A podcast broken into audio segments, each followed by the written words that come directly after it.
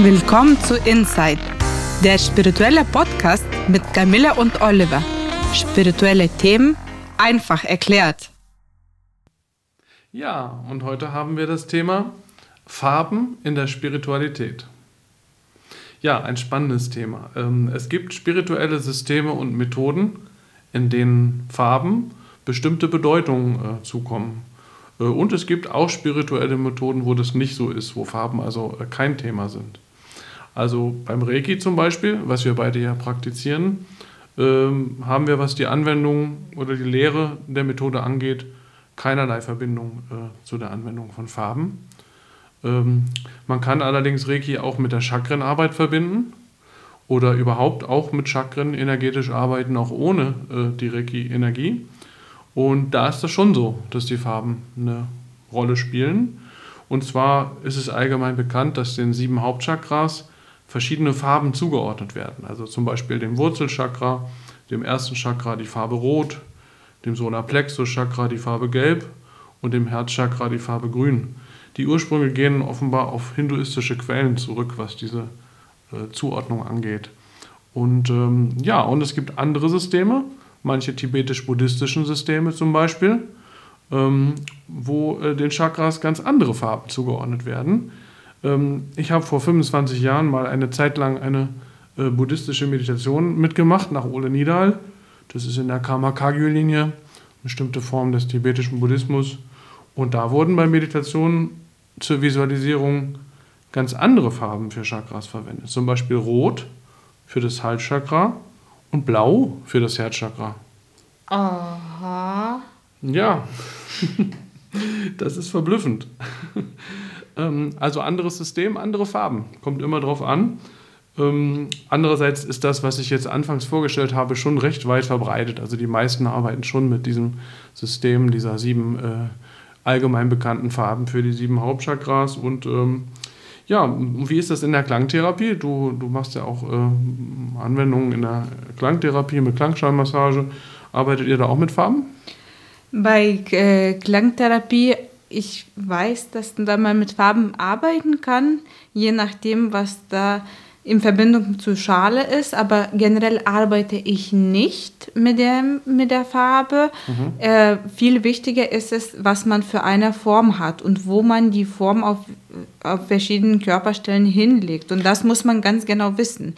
Welche, du kannst nicht eine größte Herzschale auf dem Knie stellen. Das ist, also die Form ist dann am mhm. wichtigsten, nicht die Farbe. Also die, die, die, die Form der Klangschale. Ja. Ah, okay. Farben haben die eh nicht, ne? Oder? Mhm. Farben haben die äh, Klangschalen nicht. Mhm. Man könnte, wenn man nur bei Klienten merken würde, dass äh, die eine Chakra weniger gut funktioniert, man könnte das noch extra visualisieren. Je, nachdem man die Schale auf dem Körper auf die richtige Stelle getan hat, dass ja. man nochmal extra die Farbe, was du gerade beschrieben hast, mhm. nochmal verstärkt. Wenn es zum Beispiel im unteren Bereich die Wurzelchakra ist, dass man da noch zusätzlich mhm. rot ähm, ja. äh, extra vorstellt, damit man das genauso, um das zu verstärken. Ah, aber, okay, mhm. das heißt, ähm, man kann das machen, muss es aber nicht machen. Und äh, beziehst du dich dann auch auf die, diese ähm, Farbzuordnung, wie sie allgemein bekannt ist von, von den hinduistischen Quellen? Ja, mhm. ja. Ah, okay. Mhm. Und wenn mhm. man, ähm, äh, das ist ganz, ganz wichtig, glaube ich, generell, äh, dass man das weiß, um die, wie gesagt, die, um die Arbeit zu verstärken. Und genau so wie die Klänge sind die Farben die Ursprachen der Welt. Mhm. Und ich finde, ja äh, die Farben sind die wenigen, die die Arbeit noch verstärken und sie unterstützen. Aber gerade ähm, finde ich, dass äh, bei Reiki oder bei Klangschalen genau das Wichtigste, es geht um das Wesentliche bei der Arbeit, bei der Klangschalen zum Beispiel die Schale und bei Reiki sind die Hände und das ist das Wesentliche und worauf ich mich halt fokussiere und möchte nicht zum Beispiel wie beim Yoga dass es auch zusätzlich und dass es genauso wichtig die Farben sind. Und mhm. bei Reiki ja. und ähm, ja. Klangschalen möchte ich das eher trennen. Das ist eine individuelle Sache. Ja, es ist eher so eine zusätzliche Geschichte, die man machen kann. Ich finde auch immer, wenn jemand individuell, der solche Anwendungen gibt, äh, da einen guten Draht zu hat, das gerne macht, finde ich das auch toll. Und der andere Ansatz ist, den ich auch eher habe, den du gerade schilderst, keep it simple. Ne? Also halt es einfach ne? und vermischt nicht zu viele Sachen miteinander. Ne? Keep it simple mhm. and follow it. It. genau. Es hat Bedeutung und ja. Wirkung und das kann man auch also wunderbar integrieren. Zudem wollte ich auch noch eine witzige Geschichte erzählen. Ich habe auch in meinen äh, in Charlottenburg, wo ich wohne, habe ich eine Nachbarin, die ganz rot angezogen ist. Alles ist rot, sogar die Brillen sind rot. Immer. Immer. Ah, okay. Immer. Und wenn man äh, zu Besuch kommt, ist die Wohnung auch fast rot. Sie meinte, nicht alles ist rot. Das sage ich ganz, ganz genau. Aber es ist ganz interessant. Also wenn, ich, wenn wir da bei ihr am Tisch sitzen, ja. Rotwein trinken, sie ist rot, Rotwein ist rot, die Tischdecke ist rot, alles ist rot. Ja. Es hat eine Wirkung. Ich ja. mag das total. Also es gibt noch mehrere Menschen in Berlin, die auch ein Künstler, der ist nur gelb angezogen Aha, und auch einen, der nur in weiß angezogen ist. Das oh, ist auch. Es gibt noch nicht nur meine rote Nachbarin, aber, ich, aber so ist interessanter, finde ja. ich, wenn man so durch das Leben geht und ja, und ja. dass man auch so zusteht. Und dann Fokus drauf legt und vielleicht auch ruhig mal in so einer etwas radikalen Anwendung. Warum auch nicht? Ja, fassen wir nochmal zusammen für, die, äh, für das spirituelle Thema. In manchen Systemen kommen Farben eine Bedeutung zu und in anderen nicht so. Wenn sie ähm, eine Bedeutung haben, äh, sollen sie oft dabei helfen, eine bestimmte Schwingung oder Stimmung eben zu erzielen. Aber häufig gibt es da eben auch kein einheitliches Zuordnungsschema, weil Farben schon eine ganz spezielle äh, Sache auch sind. Das unterscheidet sich sehr nach Disziplin, nach spiritueller Richtung oder Schule äh, oder Kultur. Im Hinduismus ist ja zum Beispiel weiß die Farbe der Trauer. Ganz anders als bei uns. Wir tragen ja schwarz. Ne? Mhm. Ja, mhm. Das, das, ist sehr gegensätzlich. Mhm. Ja. Hängt mhm. von Kultur mhm. ab. Und wobei mhm. schwarz und weiß ja eigentlich keine Farben sind. ja, das ist so. richtig, ja. äh, aber man sagt, schwarz ist die Summe aller Farben. Ja? Also irgendwie ist es dann doch wieder äh, auf jeden Fall. Ähm, Teil dieser ganzen Palette, aber klar, eigentlich sind es keine Farben. Äh, Schwarz wird auch als die Summe der drei Grundfarben äh, betrachtet. Und was ist eine Grundfarbe? Ähm, aus den Grundfarben entstehen alle anderen Farben. Ja. Und welche sind die Grundfarben? Ähm, da gibt es wohl verschiedene Systeme. Ich habe das auch mal ähm, nachgelesen hier für diese Folge. Wusste ich vorher so auch nicht. Ähm, äh, ganz verbreitet ist, dass man von drei Grundfarben ausgeht, und zwar Gelb, Magenta, das ist irgendwas zwischen Pink und Lila, könnte man sagen, und Cyan das ist irgendwo zwischen Blau und Grün. Also das sind so traditionell die drei Grundfarben. Es gibt aber auch andere Ansätze. Es gibt eine Farbenlehre nach Johann Wolfgang von Goethe, ähm, der von sechs Grundfarben ausgeht. Also dieses ganze Thema Farben äh, entzieht sich auch immer so ein bisschen und ist gar nicht so objektiv festgelegt, wie man eigentlich denkt. Die Welt, in der wir leben, ist auf jeden Fall voller Farben für uns, aber meistens nehmen wir sie äh, ja, nur unbewusst wahr. Zum Beispiel aber doch konkret äh, richten wir einen Fokus darauf, wenn wir zum Beispiel einen Pullover kaufen oder eine Wandfarbe aussuchen, wenn wir, wenn wir ein Zimmer streichen wollen. Und dann äh, ist die Farbe auf einmal sehr konkret, weil wir eine Wahl treffen dann. Und äh, meist machen wir das intuitiv, also welche Farbe uns am besten gefällt. Und manchmal wissen wir natürlich auch schon, welche Farben uns ganz gut stehen, einfach durch Erfahrung oder weil andere Menschen uns das sagen. Welche Farben stehen dir denn zum Beispiel ganz gut? Ähm, bei mir steht am besten die Farbe Magenta. Das war auch eine interessante Geschichte dazu, dass ich das Kleid zum Weihnachten von meinem Ex-Freund geschenkt bekommen habe.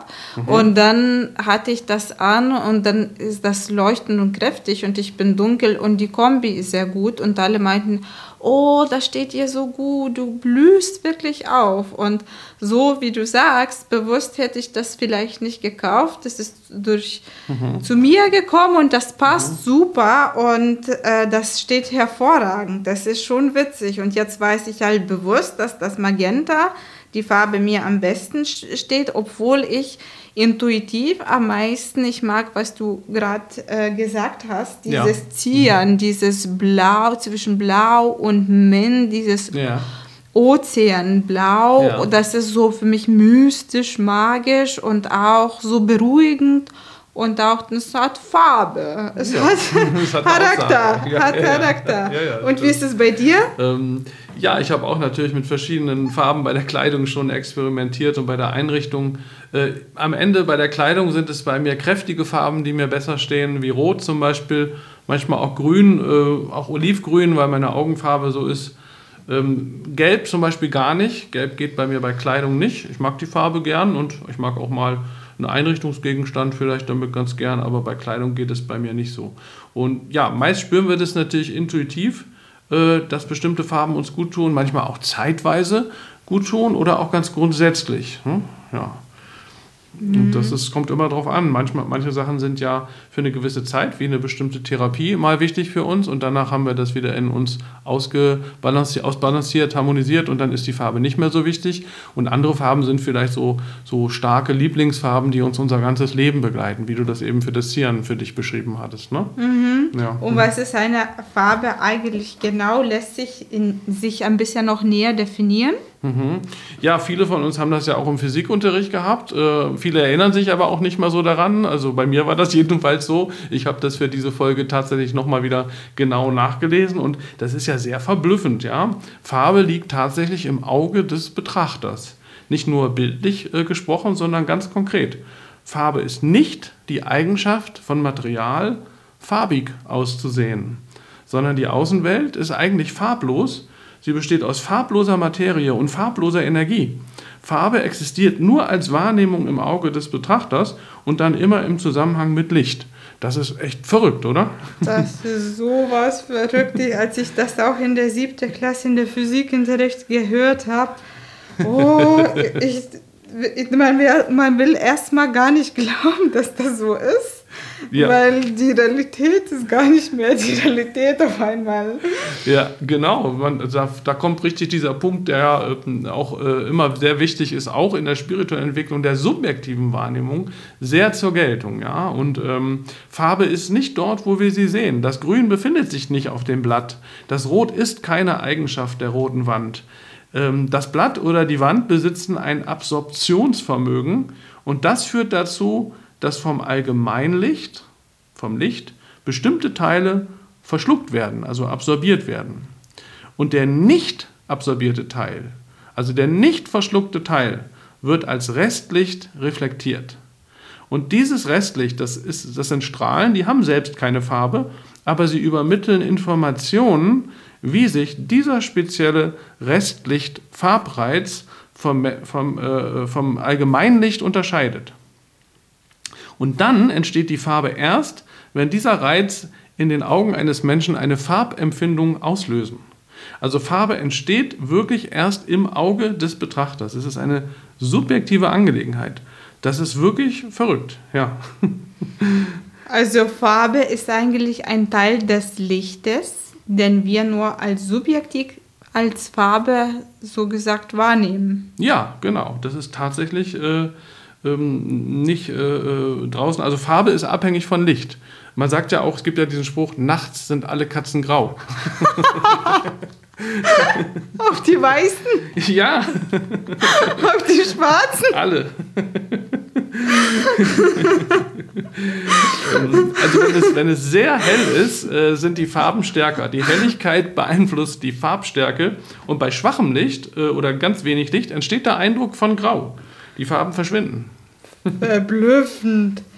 Und wie wird nun genau mit Farben gearbeitet in der spirituell-therapeutischen Arbeit? Ja, um das nochmal zu sagen, zum Abschluss auch, das ist ja auch unser Thema.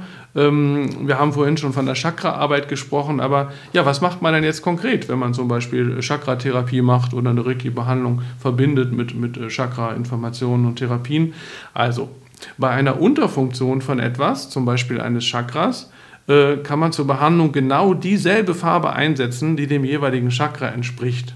Auf diese, Phase wird diese Farbe, auf diese Weise wird diese Farbe verstärkt und damit auch die Funktion des Chakras. Und dann kann man wieder eine Normalfunktion erreichen. Äh, bei einer Überfunktion ist es allerdings genau umgekehrt. Da setzt man dann die Komplementärfarbe ein. Und was ist eine Komplementärfarbe? Äh, zwei Farben sind komplementär, wenn ihre Summe das volle Spektrum von Weiß ergibt. Das trifft zum Beispiel für Blau und Gelb zu. Also das heißt, Blau plus Gelb gleich Weiß. Wie in der Mathematik. 2 plus 2 sind 4. Genau. und bei der Chakra-Arbeit wird also bei einer Unterfunktion, nehmen wir mal zum Beispiel das dritte Chakra, weil ja dem äh, von den äh, ursprünglichen hinduistischen Quellen die Farbe Gelb zugeordnet wird und das ist auch das Farbensystem, mit dem die meisten äh, Farb- und Chakra-Therapeuten arbeiten. Äh, also das dritte Chakra hat eine Unterfunktion ähm, und dann kann man die Farbe Gelb einsetzen, weil Gelb die Farbe dieses Chakras ist und damit wird es dann gestärkt.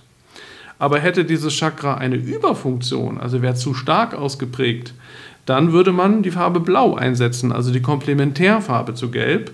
Und äh, um das eben wieder ein bisschen zurückzudrängen, das Gelb, damit es in, auf die Weise dann in Harmonie kommen kann. Und ähm, ganz konkret ähm, kann man eben die jeweils nötige Farbe oder auch ähm, meditativ visualisieren. Also das ist natürlich auch möglich. Äh, man kann konkret mit Farbkarten zum Beispiel arbeiten oder Dingen, äh, Gegenständen, auch Edelsteinen, die eine bestimmte Farbe haben äh, in der Anwendung und äh, man kann das natürlich auch visualisieren. Also beides ist möglich und äh, in der Meditation arbeitet man ja auch viel mit Visualisierung. Das kenne ich auch manchmal, wenn ich auch im Natur bin mit einer Freundin, dann gucken wir uns meditativ die Farben äh, der Bäume an und die wechseln sich, also im Winter und im Frühjahr und die haben so, manchmal ja. haben die Äste rote Farbe. Es ist einfach schön, sich die Zeit zu nehmen. Und zum Schluss wollte ich auch noch sagen, ja. dass mir sehr gefällt, wie du manchmal die mit Farben umgehst, dass du buntes Hemd hast und schlichten Pullover und die Kombi ist super. Und okay, das macht das, das Interessante, dieses Farbige und das Schlichte. Und das finde ich ganz, ganz toll, wie du machst, möchte ich nochmal zum Schluss nochmal sagen. Und über Meditation können wir auch gerne eine eigene Folge machen. Ja, ähm, danke für dein Feedback. Und äh, genau, ähm, ich denke Meditation ist ein sehr zentrales spirituelles Thema und äh, da sollten wir mal eine ganz eigene Folge zu machen. Eine sehr gute Idee, da freue ich mich drauf. Wir freuen uns, wenn ihr nächstes Mal wieder dabei seid. In der Zwischenzeit sind wir auch auf Facebook und Instagram. Und wer mehr wissen möchte über Spiritualität Reiki und Soundtherapie, schaut auf www.soundandreiki.de oder www.einfachnurreiki.de